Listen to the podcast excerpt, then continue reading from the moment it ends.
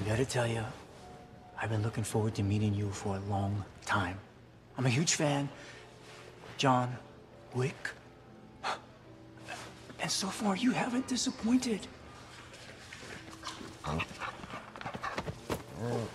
Is that the dog? He likes you. Oh, me? I'm more of a cat person myself. Hey, dog. We're the same, you know. Both given the same gift. We're not the same. Yes, we are. No, we're not.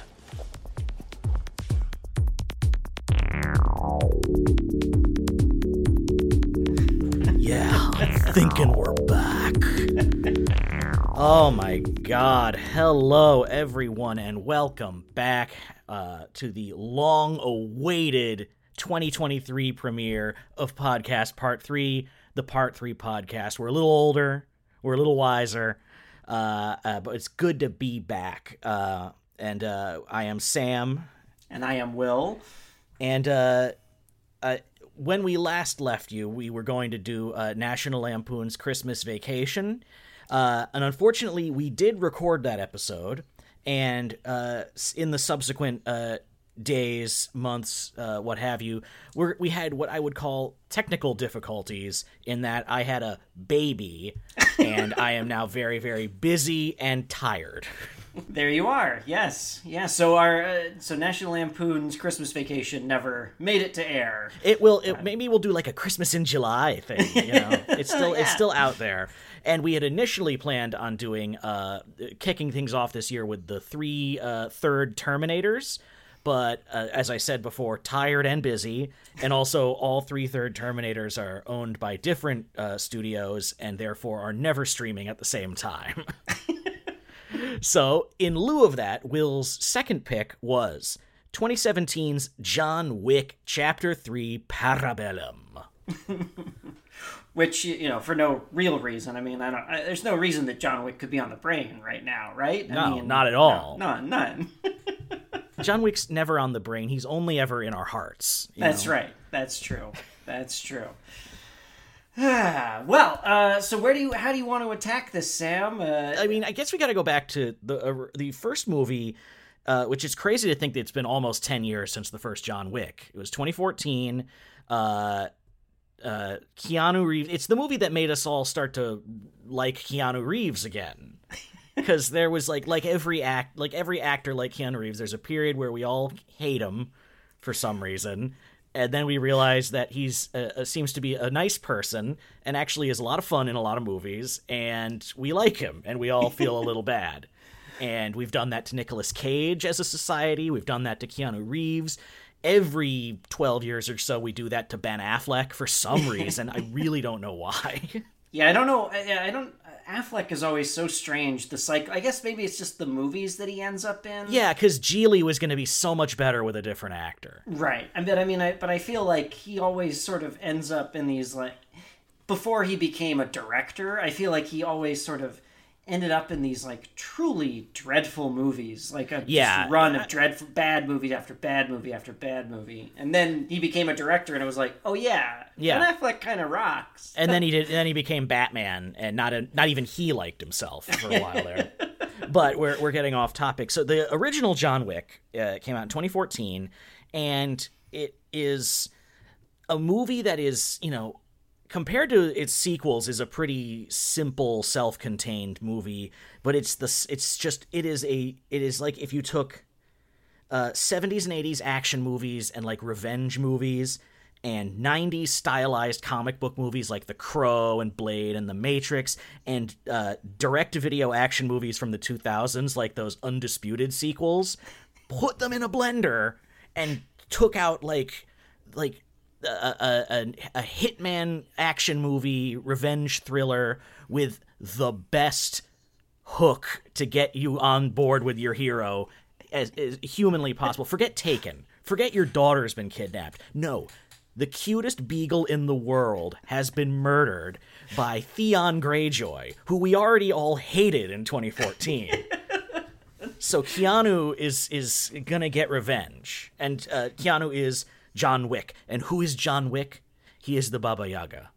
He is the most lethal killer, the stuff of nightmares. Uh, he he they, the, he's he killed like a hundred men with a pencil or something. Like he's he's, he's like the, the the killer that killers are afraid of. One of the best, I think, character introductions of the past decade, I think, is when John Leguizamo calls Michael Nyqvist and says, They killed John Wick's dog and stole his car. And Michael Nyqvist just looks so resigned and horrified, and all he says is, Oh. it is awesome. Yeah, it's it's everything you need to know about this character. You learn in how other people react to him. In that, like, oh, we don't want to piss this guy off. Yeah. And oh, we're gonna have to kill him because he's gonna kill us. He's gonna kill us just on a matter of principle. Yeah. just so that in and of itself would be a pretty fun action movie but the the first movie then became this entryway into this absolutely bananas world the the world around John Wick the world of the high table and the continental and the Bowery and it, I could go on and on and it's you know the first movie did a the, the first movie is it avoids all the mistakes that Underworld made, where it got so Yeah. bogged down in world building, and that it it used a very it didn't really bring up the high table. It didn't really bring up like like all the like like the the greater world at large. All you had was in New York. There is a hotel called the Continental, and it's neutral ground, and all the hitmen stay there, yeah. and that's and, it's, that's great. It's and it's run by Ian McShane and Lance Reddick. Yeah, and it's uh, and it, it's like this weird sort of like off kilter. It feels like it's the like late fifties, early sixties. It feels very exclusive, but also everyone's like covered in tattoos and like.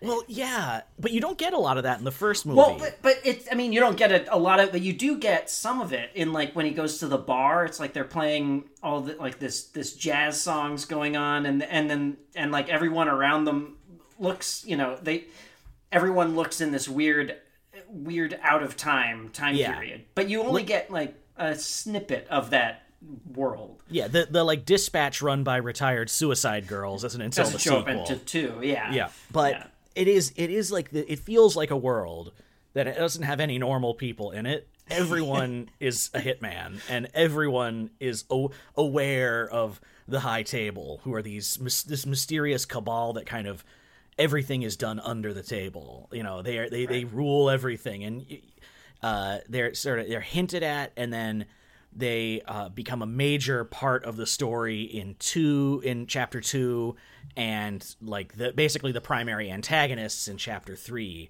Because all four John Wicks happen essentially one after the other, so it's been if you watch all four movies, it's just like two weeks of time, uh, just just uh, like of, of John Wick upending the entire crime organiz- criminal organization of the planet.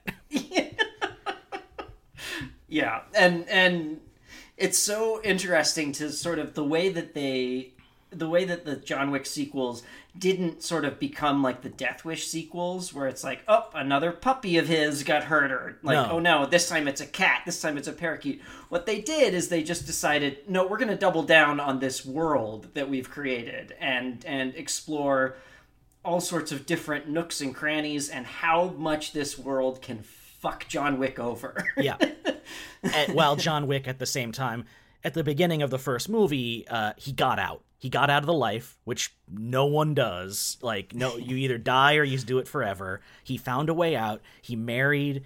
He was happy. Uh, he'd left his past behind, but then his wife tragically got sick and died.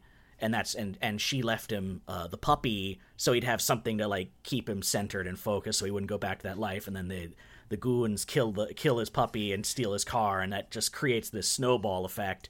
But throughout the other movies, it's him basically now that he's been dragged back in, it's him trying to get back out, and that's like his goals. He just he just wants to go back. He doesn't want to be in this world anymore. No, he yeah, and and a lot of the the sequels sort of deal with this this dual identity that he has of of John and John Wick. You know, John Wick being the the the identity in the this criminal underworld uh, that he is a part or was a part of, and John being his his, hi- hi- the normal life he had uh, had at some you know, five years before the start of the the first movie. Um, and uh, it's I don't know, it's such a wild franchise that each movie has gotten a bigger and bigger budget, um, and each movie has had more and more elaborate action sequences, and um, and it and I mean I guess we got to talk about uh, Chad Stahelski and um, uh, oh my god, why am I blanking on on the other guy's name? David David Leitch. David Leitch, who they, they co-directed the first one, yeah. but he's off. He went He ended, and did his David Leitch thing. went on to do. He did Atomic Blonde. He did Deadpool two. He just did Bullet Train.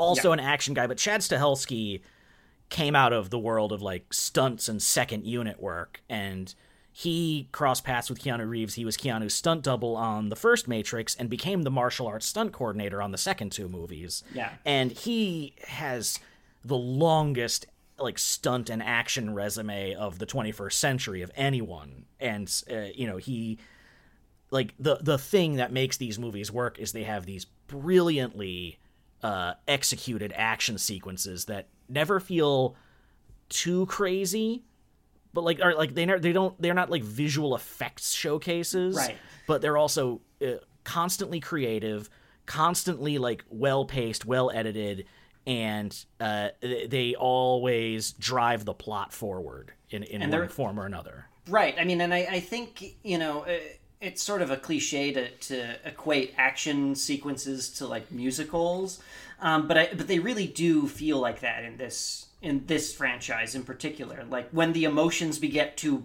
get too big, instead of bursting out into song, everyone just tries to kill each other. Yeah, I mean it's it's it's it's choreography. yeah, at, at no, its heart. yeah. You know, Yeah.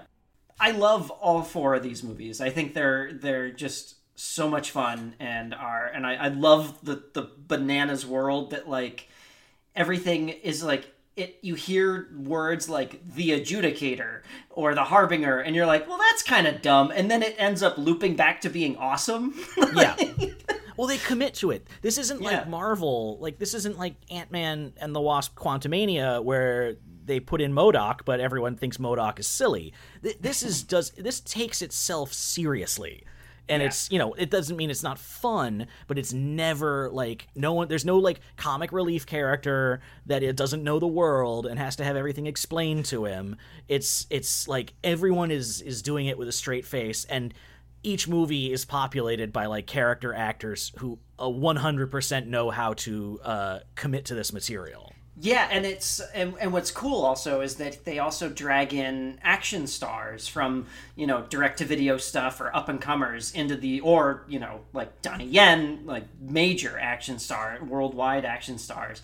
Um, they bring them into this world and they and one of the things that Chad Stahelski just knows what to do is knows how to use them not only for their physical attributes but actually as performers as like like like he knows how to be like okay here's how we use them as actors too Yeah, know? it's it's just they're so inventive in uh, the way they yeah in the way all the you have all these different killers who many of them also are like very well shaded characters. You know, we're talking about three, but to talk about John Wick four, Donnie Yen in John Wick four plays a blind assassin. Now, John, Donnie Yen has already played a blind assassin in or a blind martial Jet- arts guy Jedi fan in Rogue One, but the way they u- utilize the character being blind as part of how he fights and how he kills people in Yeah. John Wick 4 is so cool and inventive and like uh actually makes a like they they make the character blind but they they you know they don't it's not just to make him seem cooler because he can kick ass no it, it's a hindrance and he has to work around it as opposed to like rogue one where he just you know he he's blind but he can kick ass and see He can it. use it, it wouldn't even yeah. matter with the character you know yeah exactly and and in this one in particular you have um, mark dacascos who sort of comes out of um, direct to tv uh, direct to tv uh, sorry direct to video um, action stuff and or and iron things. chef if, if or Iron. Chef if you. And he, they make him. And at first, when you first see him, he he's a sushi chef who become who's a samurai, and you're like, okay, I've kind of seen this character before, and he's like he incredibly kicks ass. He's awesome. And then what you find out is he's just sort of like this dorky John Wick fanboy, and it just it gives the, the character something that I don't think you'd see in other movies. You know, It's- you wouldn't. It's like Yeah. a grounded, more developed version of like what you'd find in like a Quentin Tarantino movie that would go super style. Like it's it's it could be in the same world as Kill Bill, Yeah, but it yeah. feels so much more developed and so much more like grounded compared to Kill Bill, which is, you know, obviously it's it's Tarantino and everything he does is heightened, but uh and and doesn't like isn't afraid to directly reference the things it's lifting from.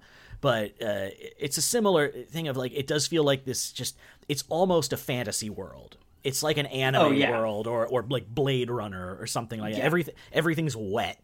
yeah, yeah, yeah. Everything's wet. Everything's neon. Yeah, Um, everyone everyone tra- does transactions with like the the special coins. You yeah, know? gold coins, and you know, there you you go to the library and you you open it, and there's there's the stuff you hid in in the in the library. the Continental has like a guy that'll outfit you with guns. The, he's the sommelier, but The he has like guns and knives, and he's Peter Serafinowicz, and it's awesome.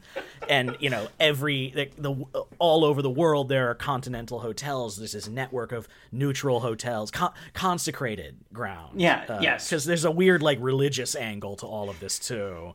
Yeah, and I mean, and that's the other thing that I love about these movies. I mean, these movies are not subtle in any way in their their references, but it, it there's a lot of like mythological and literary references just like strewn about, and it's not just random, and it's not just like pretentious either. It is like they make John Wick this sort of like a combination of like Orpheus and Sisyphus and Hercules, sort of all in in one in this this strange world, and uh, and there are like references to Dante's Inferno and Paradise Lost and like all these things, and it's like you wouldn't think an action movie with this like intricate action would be this smart, you know? Yeah, absolutely. But it's like they are like very thoughtful movies, and Yeah, uh, you know, even though they're like frenetically paced and uh, you know, uh, really all about the action at the end. But you know, John Wick as a character is very different than a lot of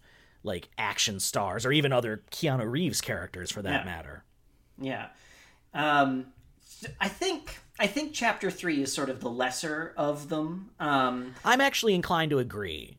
Uh, I I which, think which is sort of like saying it's a B plus and everything else is an A. You know, like it's it's it's not bad, but I just I think I think this movie kind of meanders a little bit, and particularly in the middle, it kind of like drags. I, I think it's also the the problem is the best action sequences in the movie are the first two, and they're like in the first like the the one in Casablanca with Halle Berry, and uh, the the opening sequence, which is just awesome, where he kills a man using a horse as a weapon, uh, Yeah, and and Yeah. he does the Tuco uh, from Good, the Bad, and the Ugly bit, where he's got to build the gun. that's right. Yes. Yeah. Oh my god, the knife sequence is just Yeah, incredible. they're in in antique shop with gu- knives, and he's like they're coming up to get him, and he's like slowly building this gun. And the best part of the whole sequence is all the time he takes to build a gun, he only gets one shot off. he only has time to get one bullet in the gun. Yeah, and then it becomes the um, playing Goldeneye, but with knives only. Yeah, yeah. It's it's it is very much you start with the guns, then you go to knives, and then it's slappers only by the end of it. but yeah, yeah, I think you're right. I think it's because it it kind of is front loaded, and then by the time you get you get back to New York, um, then it just sort of feels like the action becomes a little repetitive and kind of it it kind of runs in place a bit. It's impressive. It's all impressively staged, but it's just kind of it's just a little draggy. Don't know. Yeah, well, the big it's it's there's a big gun battle in the Continental, but it's you know it's the first time they introduce like the faceless high table goons, Right. And like a bunch of like uh, I don't know bellhops or whoever that we've never met before, uh, and it just it's all like kind of in the dark and like there's smoke grenades and it just it it feels a little. It, it, it lacks that John Wick flavor yeah. and and then like the main the, the, the best part of the third act action wise is the stuff with him and Mark Dacascos and the guys from the fucking From raid. Raid. Yeah, yeah, yeah. Those guys are so awesome. Yeah, and it is. Yeah. I mean, it, I, I mean, it, for for our listeners uh, who have not seen either of the Raid films, they are these uh, banana pants action movies out of the Philippines, right? Uh, Indonesia. Indonesia. Yeah. Um, and uh, and I mean it's influence. It, those movies have influenced action movies going down the, you know, uh, almost as much as the John Wick movies have, and um, uh, they just a lot of very clean martial arts sequences, but very brutal martial Yeah, arts sequences. absolutely brutal, like more brutal than anything in John Wick, and John Wick Yeah. is pretty damn brutal. Yeah. But yeah, these two guys, uh, Cecep Arif Rahman and Yayan Ruhian, uh, are the are the two in this, and they're the they, they're like each one's like the main one on one adversary at the end of the first and second raid movie, and they just like I I love that fight sequence because they both like really respect John Wick. And, but they keep not like in I think in real life I feel like I read this somewhere that like in real life during the fights they kept just inadvertently knocking Keanu Reeves on his ass because they were just so badass and he's Keanu was like we got to keep that in the movie so they're just whipping the shit out of John Wick and he's just like okay hang on slow down slow down it's like I love that. I love that scene where the or that moment where they they reach down to let him up, and he gets up. He's like, "I, I don't want your hands. Stop it." Yeah, gets to get his belt off you know, so he can and fight. whips them. Yeah. Oh, Yeah. man. I think it was also Keanu. He lets them live at the end of that Yeah. sequence, and I think that was Keanu was like, "I don't want, I can't kill these two. No one will believe that." No, it, it's uh, it is a it, that stuff is great, and the fight with with Mark Dacascos is great too. Um, but yeah, it's just I think it's that it's the problem is is that that big gunfight uh, leading into that it just sort of wears you down and makes you feel exhausted. Um, in a way that the other movies don't. Even part four, which is the like the most heavily like all action all the time of them, doesn't make you feel as exhausted as sort of as this one does. yeah, I, this one also has, I would say, maybe the only miscast part in the entire franchise, and that's when they go to meet. He goes to meet the Elder. Yeah, in, in North. Africa, and it's it's Saïd Taghmaoui from like Three Kings, and he's in Wonder Woman. He's a great actor, but he doesn't. He's ten years younger than Keanu Reeves, and he has he looks the same now as he did in like Three Kings in 1999. He hasn't aged at all, but it's like that part for the buildup. If you're going to see the dude above the high table, you want I don't know like. Omar Sharif. You want uh, Yeah, you want the guy that played Salahuddin in Kingdom of Heaven. It's got to be someone who feels older and like more powerful uh, and it's you know the scene's great it's just that that's like that character uh just felt like I, I don't know he he felt like weirdly disconnected from the rest of the movie to me Yeah, and it wasn't. I think part of the problem is really only in this one. I don't feel it in the others, but it's that the high table is not explained enough here to understand what the elder means or does. You you want Yeah. you're you're told he's the one that sits above the table. is he like But- Keith Richards in Pirates of the Caribbean 3 Yeah, where he, he kind of like be. he must be like the guy that looks at the rule book or something he must be he must be and it's like you know i mean in one so it's it's one of those things where it's i, I think these movies do a pretty good job of not um being a lore delivery service where it's just sort of like here we're going to explain these rules and then you're going to have to sort of figure it out. Um, but th- this is a moment where i feel like the movie should have should have sort of like laid it out of like what this means and why it's important. I really do feel like these movies are actively trying to resist the cliche of like showing the high table as you know like it's the vampire high council or like you know it's like something like that so but you you kind of you don't ever get a sense of them except through their like emissaries and their goons so I mean, the only member uh, you only really ever meet, I guess, technically two members of the High Table across the four movies, uh, which is um, um, Santino, uh, uh, right? Santino in Yeah. chapter two, And I his mean, well, sister- and his sister who he- who he get- whose who sister is actually part of the, the High Yeah. Table, and then when John Wick kills her, and he was going and then Santino wants to take her place but it, it doesn't work out for him no, because uh, uh, and then in the fourth movie you got Bill Skarsgård as the um uh the Marquis, but The he's Marquis. not he's not actually on the High Table, right? He's just sort of a guy that they hired to deal with John Wick. I guess yeah. right? So Isn't we've that never that's the implication? have we never seen the high table besides Not- the one person right before they die? yeah, that's Oh, the wow. only member. Yeah, I mean, it's still like imposing, and they and they have all these rules, and they seem like very inflexible dicks. Uh, you know. Yeah, I mean, that's I mean that's another thing that sort of feels very mythological to me is that always in you know particularly in the greek myths there's all these inscrutable annoying petty rules that if you don't follow it will fuck your life up forever they are like the Greek or Roman gods who were Yeah. like sat uh, uh, on Mount Olympus and were assholes, and you know that Exactly. that's like all gods in ancient myth up to and including Christianity are just just dicks. They're oh, to quote Giant. Keanu Reeves in Constantine, "God's a kid with an ant farm." exactly Also, Exactly. Constantine is so like a prototype John Wick. Every character Oh, yeah. in Constantine would be on the high table.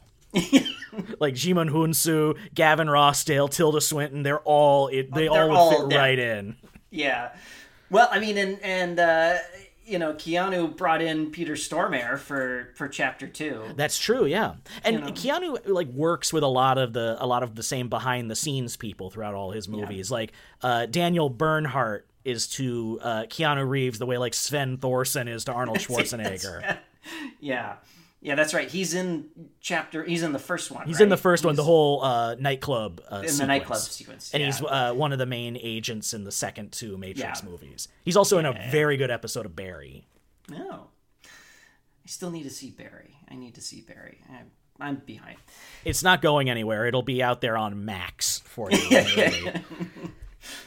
um, And, but and I think part of it now, sort of having seen at least how this portion of this saga ends, uh, this really does feel like a bridge chapter to part four, from part two to part four. you yeah. know? Well, it's it's kind of like um like the if John Wick the first one is like the original Halloween, 2, 3 and 4 like this the follow-up trilogy. yeah, You know, exactly. it's like it's exactly. like okay, we we like we sold the pilot. Now we can like delve in. You know, we've got Amer- America is on board with John Wick, and they are on board with the consequences that come with threatening or killing a hitman's dog, which just don't.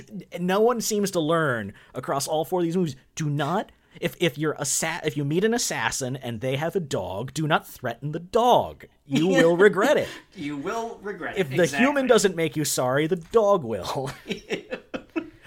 Yeah, yeah, but yeah, this this feels like in a in a way. I mean, and, and the title is it, it's the only one that has a subtitle, Parabellum, which uh, means prepare for war. Although it's part of like a longer quote, which yeah, is if, you, want, peace, prepare for prepare war. for war. Which just sounds like something some uh like alt right knob would have on their Twitter profile or something. Yes. You know. Yeah, exactly. But this is definitely sort of leading into part uh, chapter 4 which is in a sense a war movie for this world. Yeah. Um so it, it, it is a bridging chapter, sort of taking it from sort of the smaller scale stuff to the bigger action that you'll see in, in part four. Yeah, and and well, another thing I do kind of wish is there there's a little more continuity in the supporting characters because every Yeah. movie sets up some cool supporting characters and then you don't really see them again. Like I I- I think Asia Kate Dillon is great in this movie, Yeah. and they're, They're- not in the fourth one. Uh, and like Commons in the second, but I was kind of hoping he'd show up again in the in the third. Yeah. What you do get with every movie is a new Continental run by a new beloved character actor. Uh, you know, Franco Nero in chapter two, Yep, and then uh, uh, Hal- Halle Berry in three and Hiroyuki Sanada in uh in four. and they each and they, oh, Franco Nero doesn't really, but um, but they each get their own giant action scene. Yes, oh, the, the sequence in, in in this with Halle Berry uh, and him and the dogs is just awesome. it's because great. it's it's again much like uh, Donnie Yen's blindness informs how that character fights. Halle Berry's relationship with her two uh, uh, uh, Malinois uh, aff- affect like informs how she fights. she's great in this movie too. I mean, she's not in it for very long, but she's she, you know, she does sort of walk away with the movie almost. Oh yeah, no, she's she's great. They do a good job setting up like that these two characters have a history and he he did her he like he did her a solid. She's not happy to be helping him. She is not happy to be helping him. Uh but you know, I think they respect each other and it's it's it's it makes for a great he he meets throughout these movies you know various allies and enemies and a lot of people that kind of function in between you know Yeah. not no one is happy that John Wick came back no one is happy that he can't seem to get out of this world but they also are all bound to these rules uh you know in the in the so it's like in in this one he's just trying to get a, an audience with the the high table and that leads to just mass chaos and carnage Yeah, just all sorts of mayhem. And Um, but everyone that's d- helped him leading up to this has to like answer for it to the high. So like Laurence Fishburne, the Bowery King gets sliced up, and Anjelica Huston gets her hands stabbed. It's you know it goes on and on. I mean, and talking about you know, side characters in this movie, I mean, just the cast list alone: Anjelica Huston, Halle Berry, Laurence Fishburne. Like, it's uh, it's it's pretty impressive who they managed to pull into these things. Yeah, Um, which is what brings me to Will. John Wick Dreamcasting lightning round. Okay, Who do you who has not been in one of these movies? Who do you want, and who would they play? Oh shit. Oh no. Uh, now I'm on the spot. Um, you go, Sam. I'm gonna think. Uh, manager of the Continental in Paris, Christophe Lambert. Oh shit. Yes. Yes. Damn, that's good. That's a good one. I'm frozen, Sam. I can't. I don't know. I don't know. Oh, you're not, not literally. like, you're not I'm literally. like frozen. literally frozen. I'm just. Uh, I'm stuck. Who would be the uh, who's the Continental? Uh, who runs the Continental in L.A.? There's your question. Oh yeah, that is a good question. Who's running the like? It's just the W, presumably. One over in Beverly Hills. I feel like it's got to be somebody sort of young, um, sort of hip. I don't know. Chris Hemsworth seems like too No, that's- that's obvious too- too young. Yeah, yeah, yeah. Hmm. Oh, uh, like if you if you keep him looking like '80s slick still, Michael Douglas, like like Oh, like an yeah, yeah. aging Gordon Gekko. Um, I would. I don't think he'd fit as a as a manager at Continental, but Michael Keaton would be fun in this world. Yeah, Michael Keaton, Peter Weller. Peter Weller, yeah, he'd be great. Yeah. he'd be great. Sort of these weird, quirky character actors you can sort of plug in anywhere. For sure, um, yeah. I mean, they're, uh, they'll eventually fit Carrie-Anne Moss in there with the rest of the Matrix cast. This one's got the key ma- the keymaker and uh, Morpheus. That's right. Uh, the Keymaker's also in um, the first one too. He's the Doctor in the first John Wick. Oh, Um, God, yeah, it's the same character. Yeah, but, I haven't um, seen it in so long. I uh, that because that one does feel so removed from the other three. Yeah, I mean, it's also it also doesn't look. I mean, they all sort of have a the similar vis- visual palette, but it doesn't have um, two, three, and four all have the same DP. Um, Yeah. The the John Wick the first one doesn't have the same DP as the other. Well, I, and I think it's like after the first one, Chad Stahelski clearly like found his footing and his his visuals as a director. You know, it's it's and it's incredibly common, especially in like Hong Kong and Japanese cinema, for like martial arts uh, guys to direct their own movies. Jackie Chan's directed a ton of his own movies, you know, and uh, same with uh, dancers. Gene Kelly uh, and Fred Astaire would direct a lot of their movies. Gene Kelly co-directed Singing in the Rain. So I think once those guys are working with people they're comfortable with, it's it's very easy to craft good action scenes. It's it is not. I, I say this dead serious. It is not unlike porn stars often end up directing porn when they when they age out of the uh, the, the, the being in front of the camera. No, it's true. I mean, and I think because they understand how to how to the, you know how how the camera needs to move, where the camera needs to be placed, how how the actors need to be placed, uh, having come from the stunt background or or porn background, if you if you will, and. Uh, no, I mean I think it, it makes a ton of sense. And what's interesting is that Chad Stahelski didn't get plugged into some franchise machine after the first John Wick. No. He's been doing John Wick movies for 10 years. Yeah, no, to his and to his credit, because Yeah. I think these movies have something that you don't get a lot of in American cinema, which is really, really good action sequences. Like, it's not that they're rated R and they're super bloody, it's just that they are so meticulously executed. And it's, you know, I don't want to look, it is as fashionable as I'll get out to bag on the Marvel movies, but, you know, their action sequences rely on a ton of special effects. They don't always have directors that are like well versed in uh, in crafting action scenes, and it's it's it is like comparing like a, a a Jet Li movie made in Hong Kong to like that third Mummy. where like it, you got Jet Li and Michelle Yeoh. And the director doesn't know how to shoot them, so it ends up just being this over-edited, choppy thing where you can't tell what's going on. It's it's and it's the same thing with like shootouts or sword fights or anything.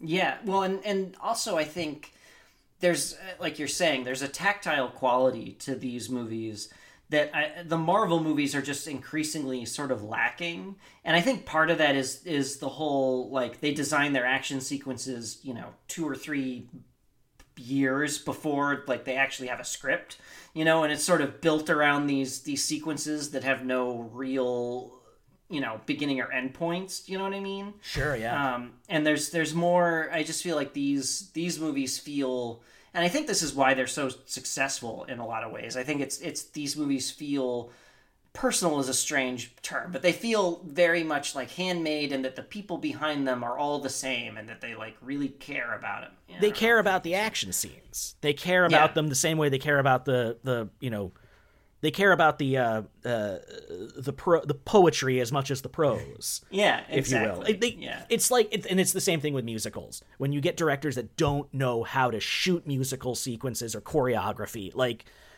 like, like I don't know. I, again, he's I, I don't want to single people out, but like Rob Marshall gets to do tons of musicals, and he, there's they're edited the way like over edited action sequences are. So Right. you think of like you go back, you you want to go back to like Fred Astaire. And all that Fred Astaire, they one camera locked down, and they just pan back and forth and let him do his thing.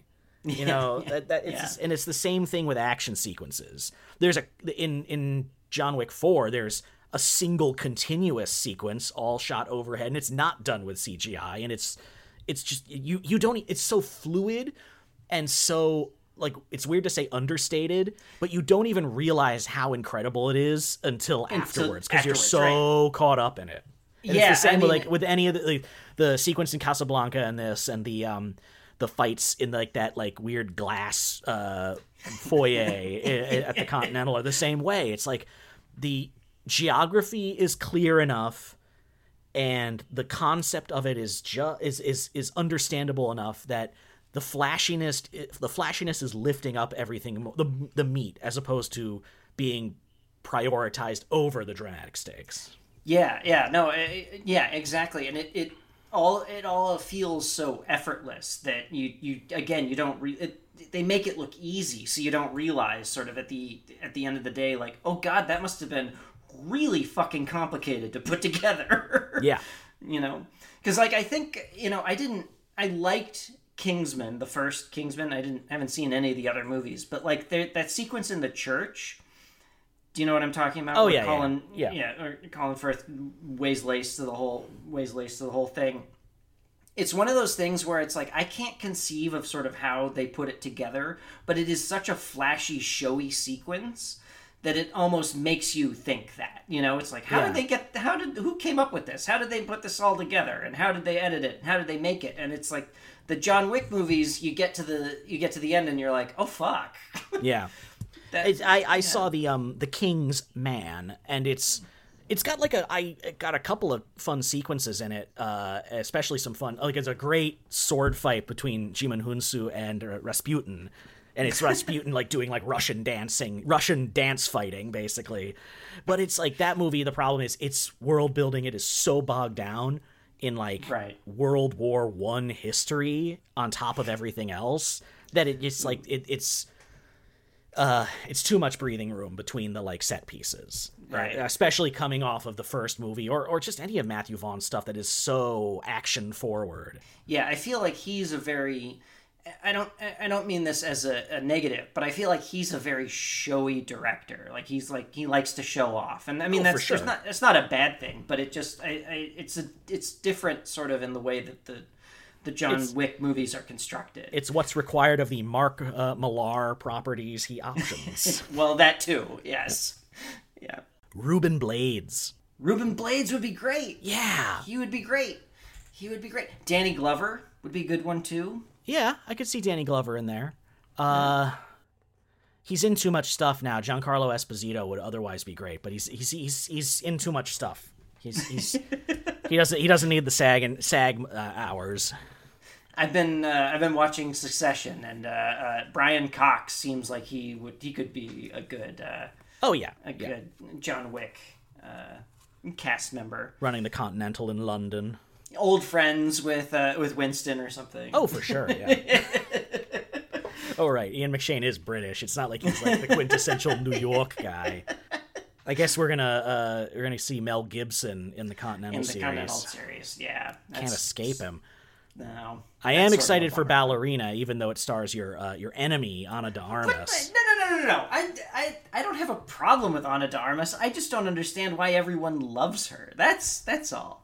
That's I don't know, because of all the good stuff she's been in, and she, oh, all right. Well, all right. all right. Will, humor me. Go. Don't watch all of No Time to Die. It's like three hours long. You're a busy man, but watch the Havana sequence in No Time to Die, and you will fall in fall in love with Ana de Armas all over again because she walks off with that movie, and then you are sad that she's gone. Okay. All right. Like I said, I don't have a problem with Ana de Armas. I just I, I just don't understand the love. And while I'm I'm excited for Ballerina, the Len Wiseman of it all sort of makes me go, ooh, I don't know. Yeah.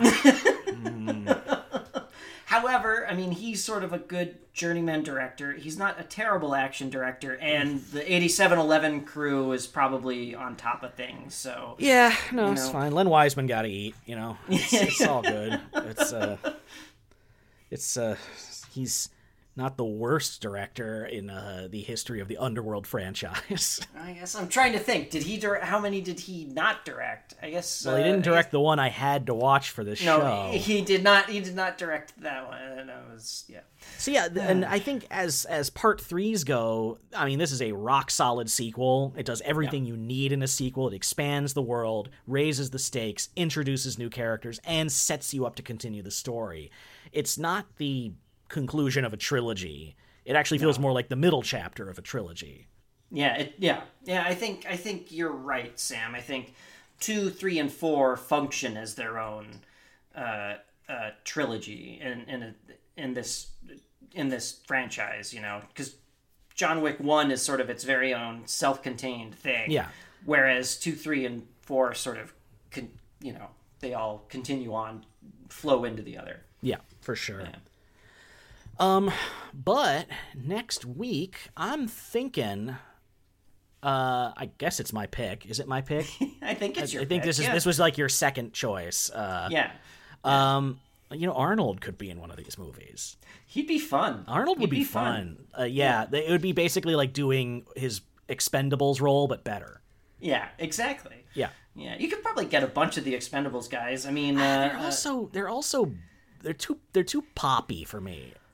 Yeah, yeah, Like like I don't know what it is about those Expendables. I mean, Like Statham is in the correct action franchise for Statham right now, and yeah, uh, yeah. uh, Terry Crews uh, is is he was he's he's more of a He's- funny guy. He's too funny. He's too. Uh, Wesley Snipes, though. Wesley Snipes would be a good one. because he can play. He can. He, he he has range. He Yeah, can do exactly. funny, and he can do uh, Dolomite. Yeah, exactly, exactly. Anyway, what's your what? Where, where are we headed? Well, speaking of the Expendables, I'm thinking Rocky Three. Oh, all right, all right. I was trying to organically do uh, so set it up so it'd be, I could go like my prediction, my my, my prediction for the next movie, pain. but I, I couldn't organically make it work because I'm very tired because of the baby. I, I don't as as much as everyone warned me how hard it would be, you're never going to be adequately warned for how hard it will be, and no one tells you how weird they are.